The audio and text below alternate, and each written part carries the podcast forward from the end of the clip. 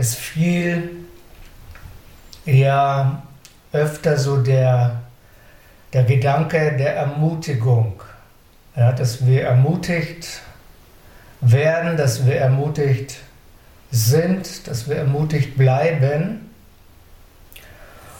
Und ich möchte euch ein paar Gedanken mitteilen. Ich habe mal das Thema genannt Gnade, Wahrheit und Ermutigung. Ja, Gnade, Wahrheit und Ermutigung. Ähm, wir folgen Jesus, wir sind persönlich, wir sind gemeinsam unterwegs mit Jesus. Wir sind gemeinsam in diesem Prozess der Wiederherstellung aller Dinge. Ja, das steht so irgendwie ganz oben drüber unter dem, was Gott gerade tut, warum sein Königreich sich ausweitet, warum Zeichen und Wunder geschehen, warum wir äh, neue Dinge lernen. So, ich glaube deswegen, äh, damit alle Dinge wiederhergestellt werden können. Ja, und das beginnt ja bei uns persönlich. Geist, Seele und Leib sollen wiederhergestellt sein, sollen wiederhergestellt werden. Und das bedeutet, dass äh, Geist, Seele und Leib in eine göttliche Harmonie, in eine göttliche Ordnung kommen, dass äh, bis hin in die Gesellschaft hinein äh, Gottes Kultur oder die Kultur des Himmelreiches sich offenbart und sich etabliert. Ja, warum? Weil Jesus ja gesagt hat, wie im Himmel, so auch auf der Erde. So die Kultur des Himmels soll sichtbar demonstriert und etabliert werden, sodass wir in dieser Kultur und nicht außerhalb von dieser Kultur, sondern innerhalb von dieser himmlischen Kultur, dass es uns leichter fällt und leichter fallen wird, äh, produktiv zu sein. Ja, dass wir, wir merken ja immer wieder, wenn so bestimmte Gesichtspunkte äh, in unserem Leben, da strengen wir uns an und da geben wir uns Mühe, äh, etwas zu verändern oder etwas zu bauen, etwas hervorzubringen. Und äh, wir haben gelernt, wenn wir uns in einer bestimmten Kultur bewegen, dann fällt es auch leichter, diese Dinge, diese neuen Dinge hervorzubringen, weil Kultur ist wie ein Strom, wie ein Fluss. Ja, und unser Leben ist wie ein Boot, ist wie ein Schiff, unsere Gemeinschaft ist wie ein großes Schiff. Und wenn wir uns in diesem Fluss, in dieser Kultur befinden und bewegen, dann, dann ist es nicht schwer, einfach in diesem Strom, in die Richtung uns zu bewegen, in die dieser Strom führt. Ja, das ist Kultur und deswegen geht es darum, äh, nicht nur Dinge zu tun, sondern äh, Dinge zu kultivieren. Aber so wie es bei Jesus auch war, ähm, das können wir in den Evangelien lesen. Ähm, er kam, er wurde geboren und kam sofort unter Druck. Ja, schon als Baby, er konnte gar nichts dafür. Ja, dann gab es einen, weiß nicht, Herodes war es wohl, der hat dann gesagt, er wurde eifersüchtig und der kam schlimm drauf und der hat dann befohlen, alle Babys unter zwei Jahren zu ermorden. Ja, jetzt stelle mal vor, ein Baby unschuldig, ja, kommt unter Druck, wenn auch indirekt und preist dem Herrn dann für gute Eltern, die das erkennen, die das hören, die das gehört haben. Ja, über, durch eine Botschaft eines Engels, die dann geflohen sind. Ja, und somit wurde Jesus bewahrt. Dadurch wurde Jesus geschützt, weil, es, weil er Eltern hatte, die äh, hörten aus dem Himmel durch einen Engel.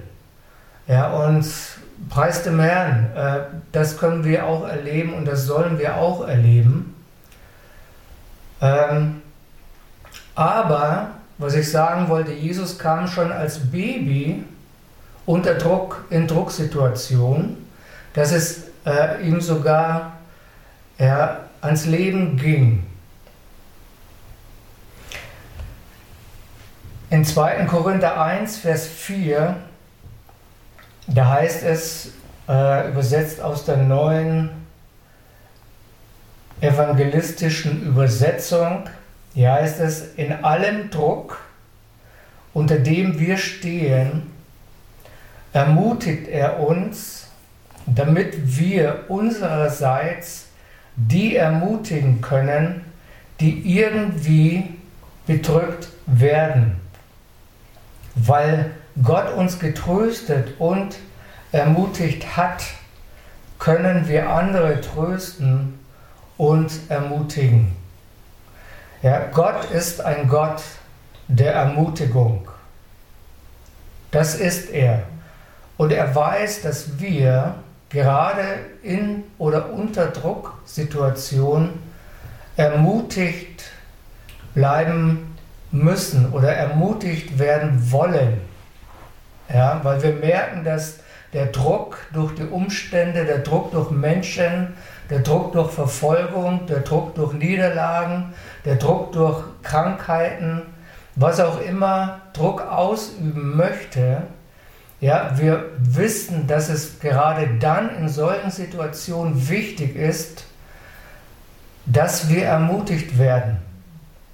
Ja, durch Gott der Ermutigung, aber auch, dass wir ermutigt werden untereinander, dass wir einander ermutigen.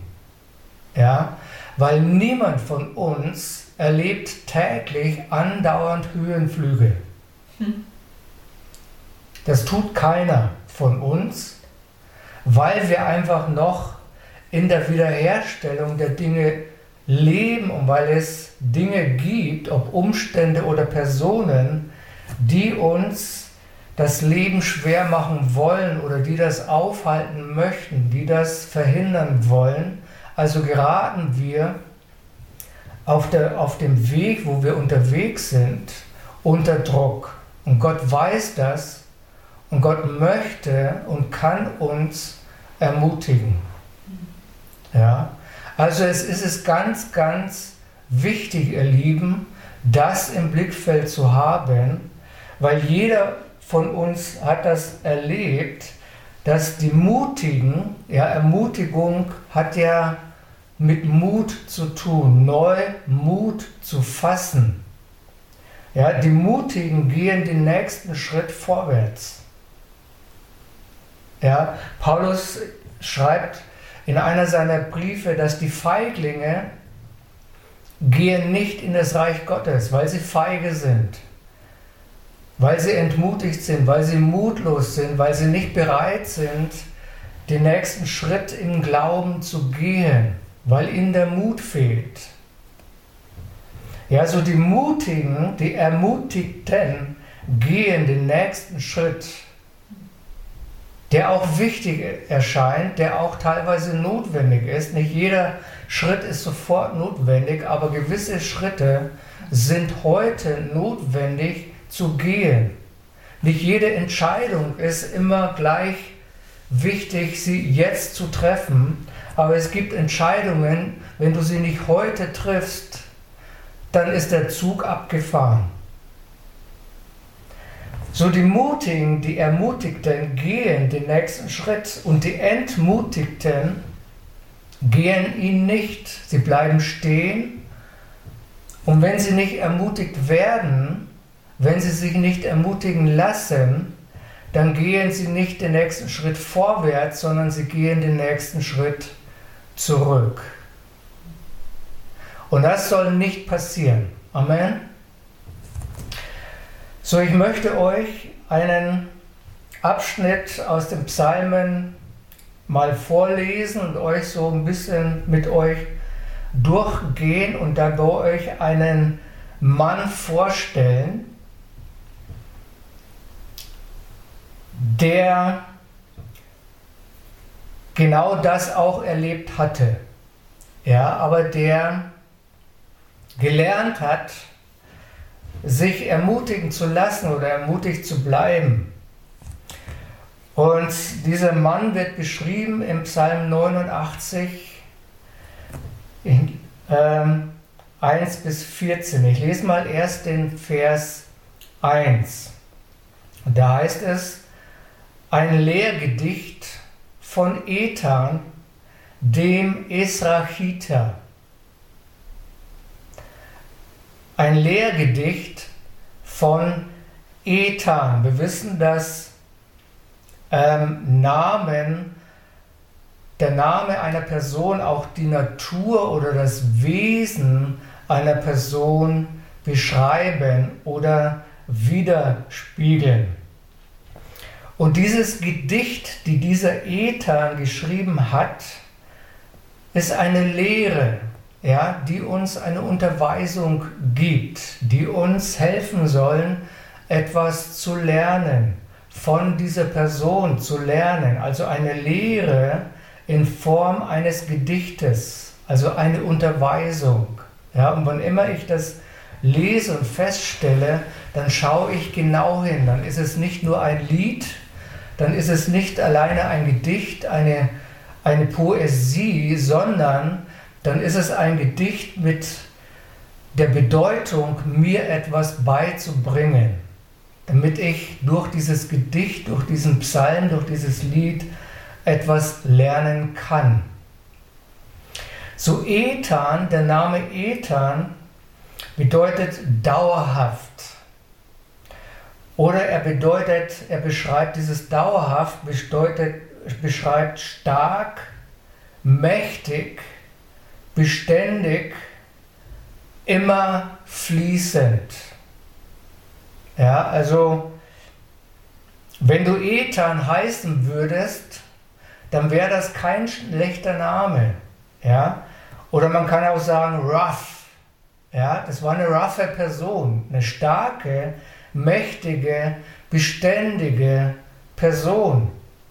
Oder immer fließend, das bedeutet, dieser Mann, sein Leben, ja, da war etwas, was beständig geflossen ist, was beständig hervorkam, was, was unbeeindruckt war von den Umständen. Es war, ich würde mal sagen, er war wirklich ein, ein, eine Säule ja, ein Mann, eine Person, eine Säule in dem Ganzen, auf der man sich verlassen konnte, eine Säule, an die man sich stützen konnte, eine Säule, die etwas getragen hat, die tragfähig war. Also,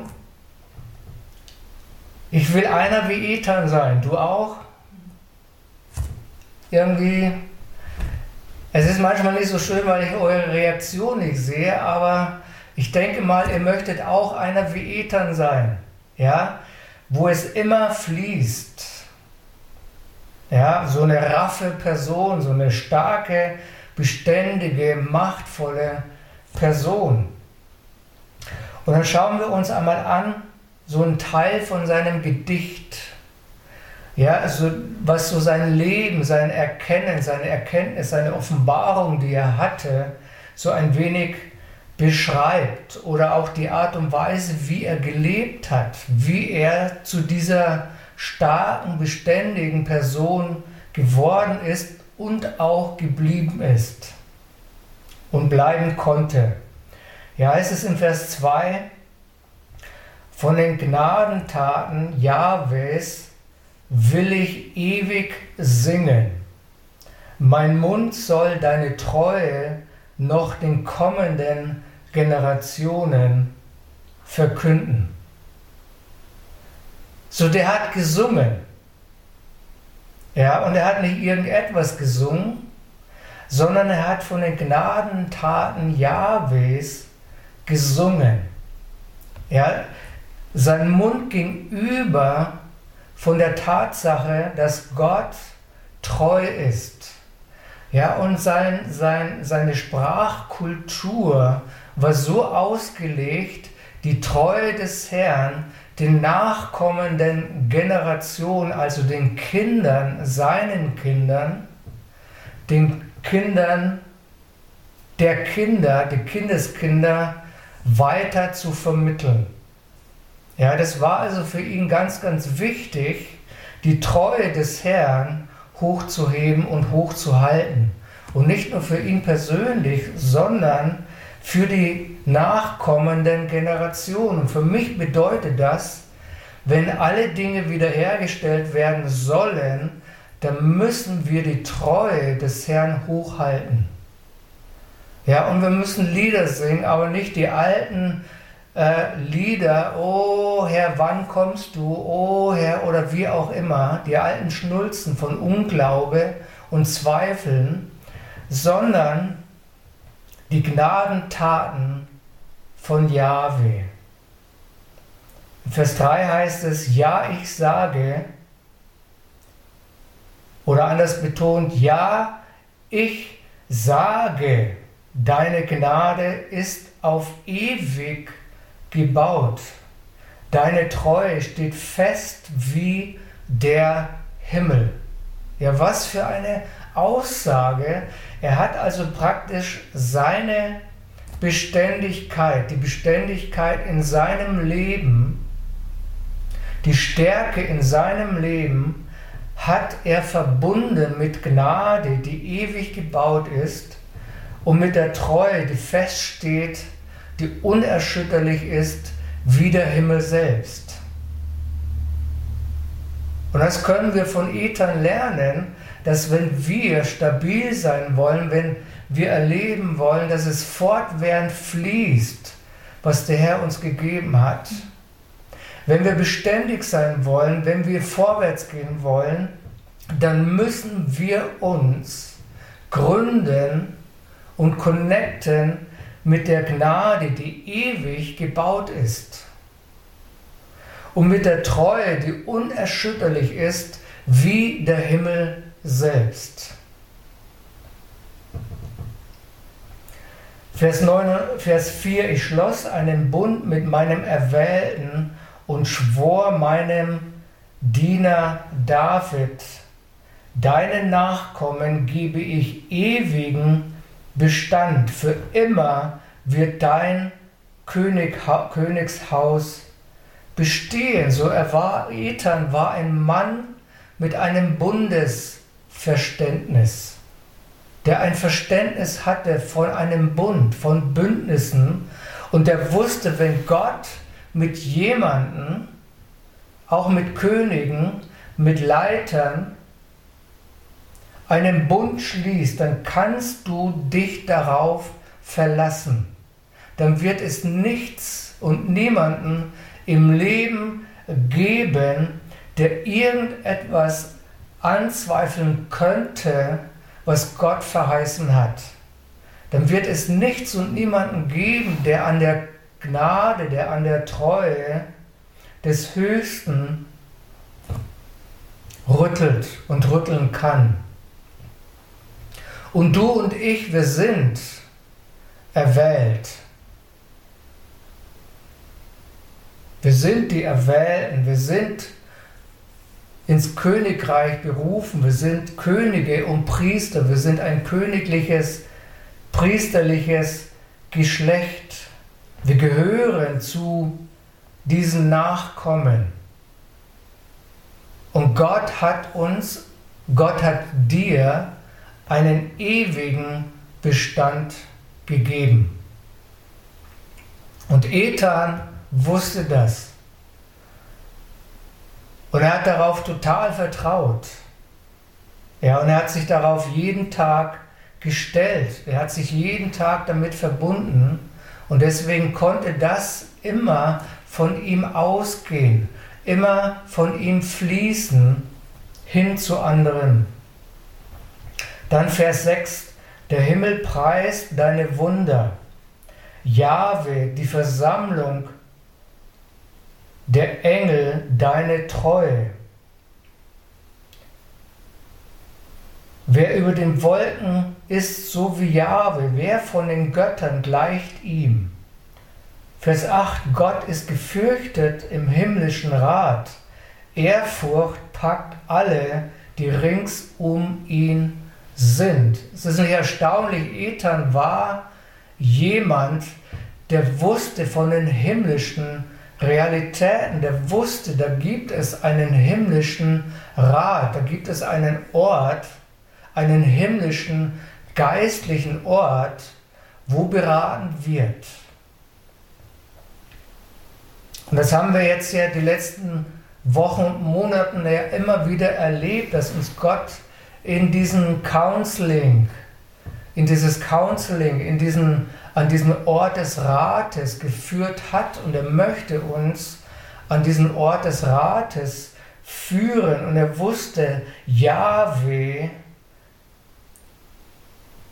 ist jemand, der einen unermesslichen Schatz hat an Erkenntnis, an Weisheit, an Einsicht, an Weis, Weitsicht und an Klugheit, dass alle, die um ihn herum sitzen, von Ehrfurcht regelrecht gepackt werden, ergriffen werden. Ethan, dieser raffe Mann, dieser stabile, beständige Mann, er kannte diesen Ort. Er wusste von diesem Ort. Ich weiß nicht, ob er selber zu diesem Ort ging, aber er wusste davon. Und er wusste, wenn ich Rat brauche, wenn ich eine Antwort brauche, wenn ich eine Strategie brauche, wenn ich ein Konzept brauche, wenn ich eine Lösung brauche, dann finde ich ihn in dem Ratschluss des Herrn. Vers 10, du beherrschst das Ungestüm des Meeres, wenn seine Wellen toben, bändigst du sie. Du hast Ägypten wie einen Leichnam zertreten, mit starkem Arm hast du deine Feinde zerstreut. Ja, also Ethan kannte das Leben, wie wir es kennen. Er kannte, dass das Leben manchmal sehr ungestüm sein kann. Ja, wo er nicht sofort Kontrolle haben, erlangen konnte. Ja, er beschreibt hier dieses Ungestüm des Meeres, die Wellen, die toben, ja, dem ich ausgesetzt bin. Du bändigst sie. Du bändigst diese Stürme, du bringst den Sturm zum Stillsein.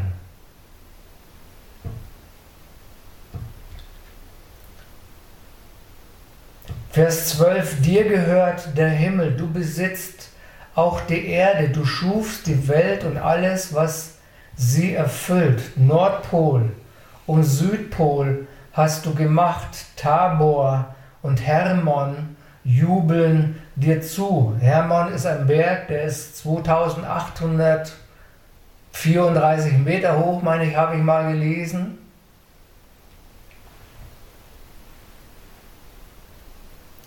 Dein ist der Arm mit gewaltiger Kraft, dein, dein die siegreich erhobene Hand. So Ethan, ja, diese Raffe Mensch, dieser starke, beständige, stabile Mensch. Ja, er, er, er kannte diese strahlende, ansteckende Siegesgewissheit, wenn er in das Angesicht Gottes blickte. Ja, er kannte diese in dem Höchstmaß integere Person Gottes unbestollten, unbestechlich, bei dem nichts zu beanstanden ist. Ja, Ethan hatte ein, ein klares Gottesbild. Und dieses Bild hatte er vor Augen inmitten der Stürme des Lebens. In Vers 15 heißt es, Gerechtigkeit und Recht stützen deinen Thron. Gnade und Wahrheit gehen vor dir her. Gottes Thron ist auf Gerechtigkeit und Recht oder Rechtschaffenheit oder das Recht zu schaffen gegründet. Ja, Gottes Thron hat ein Fundament, hat eine Grundlage, eine Basis, ein doppeltes Prinzip und das ist Gerechtigkeit und Recht. Ja, was Ethan getan hat, er hat sich in dieser Gerechtigkeit aufgerichtet. Und interessant heißt, dass es hier heißt, Gnade und Wahrheit gehen vor dir, gehen vor dem Thron her. Ja, also Gnade und Wahrheit sind die Früchte dieser Herrschaft des Thrones. Also wenn wir fragen, was bringt diese Herrschaft hervor? Ja, dann ist es beschrieben, es ist Gnade und Wahrheit, die vor dem Thron, die vor dieser Herrschaft hervorgehen. Und dann Vers 16 bis 18, wie glücklich, wie glücklich ist das Volk, das den Festjubel kennt. Sie leben im Licht deiner Nähe oder im Licht deines Angesichts. In deinem Namen freuen sie sich jeden Tag. In deiner Gerechtigkeit richten sie sich auf. Denn der Ruhm ihrer Stärke bist du und deine Gnade vermehrt unsere Kraft. So die Frage ist, wie möchte, wie kann Gott uns ermutigen? Ethan kannte die Antwort. Er sagt, wie glücklich ist das Volk, das den Festjubel kennt. In deinem Namen freuen sie sich jeden Tag. So der Sound der Freude, der Festjubel. Wann hast du, wann haben wir das letzte Mal gejubelt wie bei einem Freudenfest?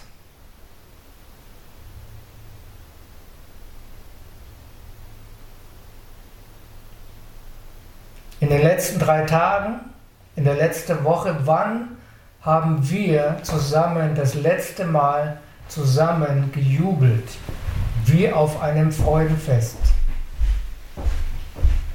Ethan wusste, das Glück eines Volkes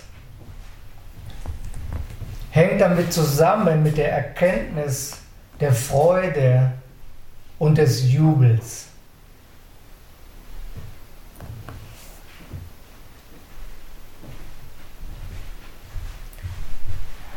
So Treue kann auch mit Wahrheit übersetzt werden.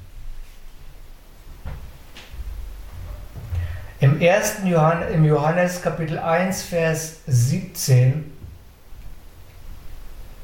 da heißt es, durch Mose wurde das Gesetz gegeben, aber durch Jesus Christus sind Gnade und Wahrheit zu uns gekommen.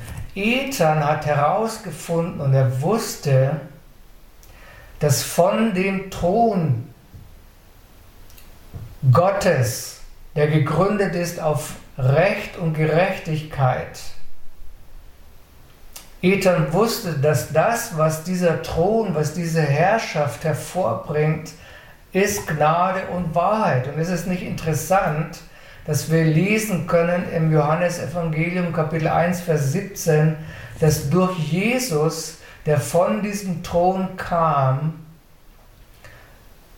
das beschrieben wird, Gnade und Wahrheit sind erschienen, von diesem Thron sind Realität geworden. Ich verstehe, warum Ethan das geschrieben hat und warum das praktisch so sein musste, dass Johannes das geschrieben hat durch Jesus, der vom Thron kam wurden Gnade und Wahrheit Realität. Gnade wurde Wirklichkeit.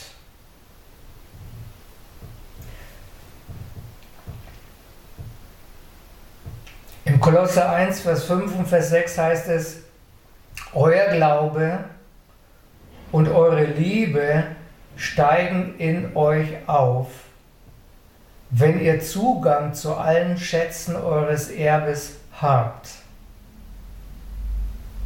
die im himmlischen Reich aufbewahrt werden. Denn die Offenbarung des wahren Evangeliums ist heute so wirklich wie der Tag, an dem ihr zum ersten Mal von unserer herrlichen Hoffnung gehört habt, jetzt, da ihr an die Wahrheit des Evangeliums glaubt. Das ist die wunderbare Botschaft, die überall verbreitet wird und die Herzen auf der ganzen Erde kraftvoll verändert, so wie sie euch verändert hat. Jeder, der an dieser guten Nachricht glaubt, trägt die Frucht des ewigen Lebens, wenn er die Wirklichkeit der Gnade Gottes erfährt. So die Frage ist, und der Ausgangspunkt war ja der, dass Gott ist ein Gott der Ermutigung. Und er möchte und er kann uns ermutigen. Und er tut das auf einer bestimmten Art und Weise oder auf einer bestimmten Grundlage. Und diese Grundlage ist die Wirklichkeit der Gnade, die er uns geschenkt hat. Ist der Zugang, ist die Hoffnung, die Erwartung, dass wir, so wie Ethan beschrieben hat, diesen ewigen Besitz, das bedeutet, den Zugang zu haben zu den himmlischen Schätzen. So, und wenn wir entmutigt worden sind und wenn wir erleben, wir sind nicht so mutig, wir sind eher entmutigt, wenn wir erleben, dass uns der Mut, die Zuversicht, die Entschiedenheit, die Entschlossenheit verlassen hat, weil wir merken irgendwie, ja, das sind große Hindernisse, weil wir merken, irgendwie die Gefühle schlagen Kapriolen, weil wir merken, da haben wir Niederlage, weil wir merken, da kommen wir nicht wirklich voran, da geschehen diese Veränderungen noch nicht so, wie wir sie uns wünschen. Ja, da müssen wir es zulassen, dass Gott uns ermutigen kann und wir müssen die und dürfen die Verantwortung übernehmen, dass wir uns gegenseitig ermutigen, aber nicht mit, mit traurigen Liedern, sondern mit Liedern der Gnadenerweise des Herrn. kann mich jetzt nicht erinnern, über wen und wo das im Alten Testament äh, steht, aber wird eine Person beschrieben, ja, so verschiedene Personen haben versucht, die, die, die Person zu ermutigen, aber die Person hat sich nicht ermutigen lassen. Und ich glaube, dass Gott einfach uns neu dahin führt, dass wir uns gegenseitig noch viel mehr ermutigen und dass wir es auch zulassen, uns ermutigen zu lassen.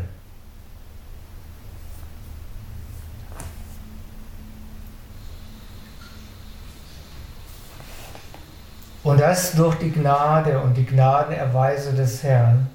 Und manchmal haben wir die Befürchtung, dass wir so unser Leben dann beginnen zu lässig, so laissez-faire zu betrachten oder laissez-faire zur Hand haben.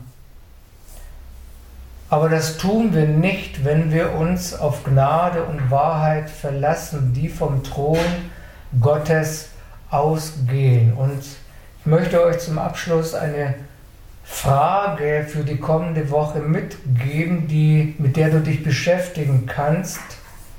Nämlich die Frage, was kann dich und wie, was kann dich ermutigen und wie kann es dich ermutigen. Ja, weil du brauchst es. Du brauchst und wir alle brauchen Ermutigung, weil wir sind alle so die Nachkommen, wir sind alle die von Ethan. Ja, raffe, starke, beständige Personen. Also versuch dir eine Antwort zu geben, was kann dich wie ermutigen. Und dann lass es bitte zu. Ja, verweile nicht zu lange in Entmutigung, weil du gehst, hörst auf, vorwärts zu gehen. Oder frag dich auch, wie kannst du jemanden werden, der andere ermutigt? Und wenn ja, wie kannst du es sein? Okay, ich möchte, ich lese nochmal den Eingangsvers vor. In allem Druck, unter dem wir stehen, ermutigt er uns, damit wir unsererseits die ermutigen können, die irgendwie bedrückt werden, weil Gott uns getröstet und ermutigt hat, können wir andere trösten und ermutigen.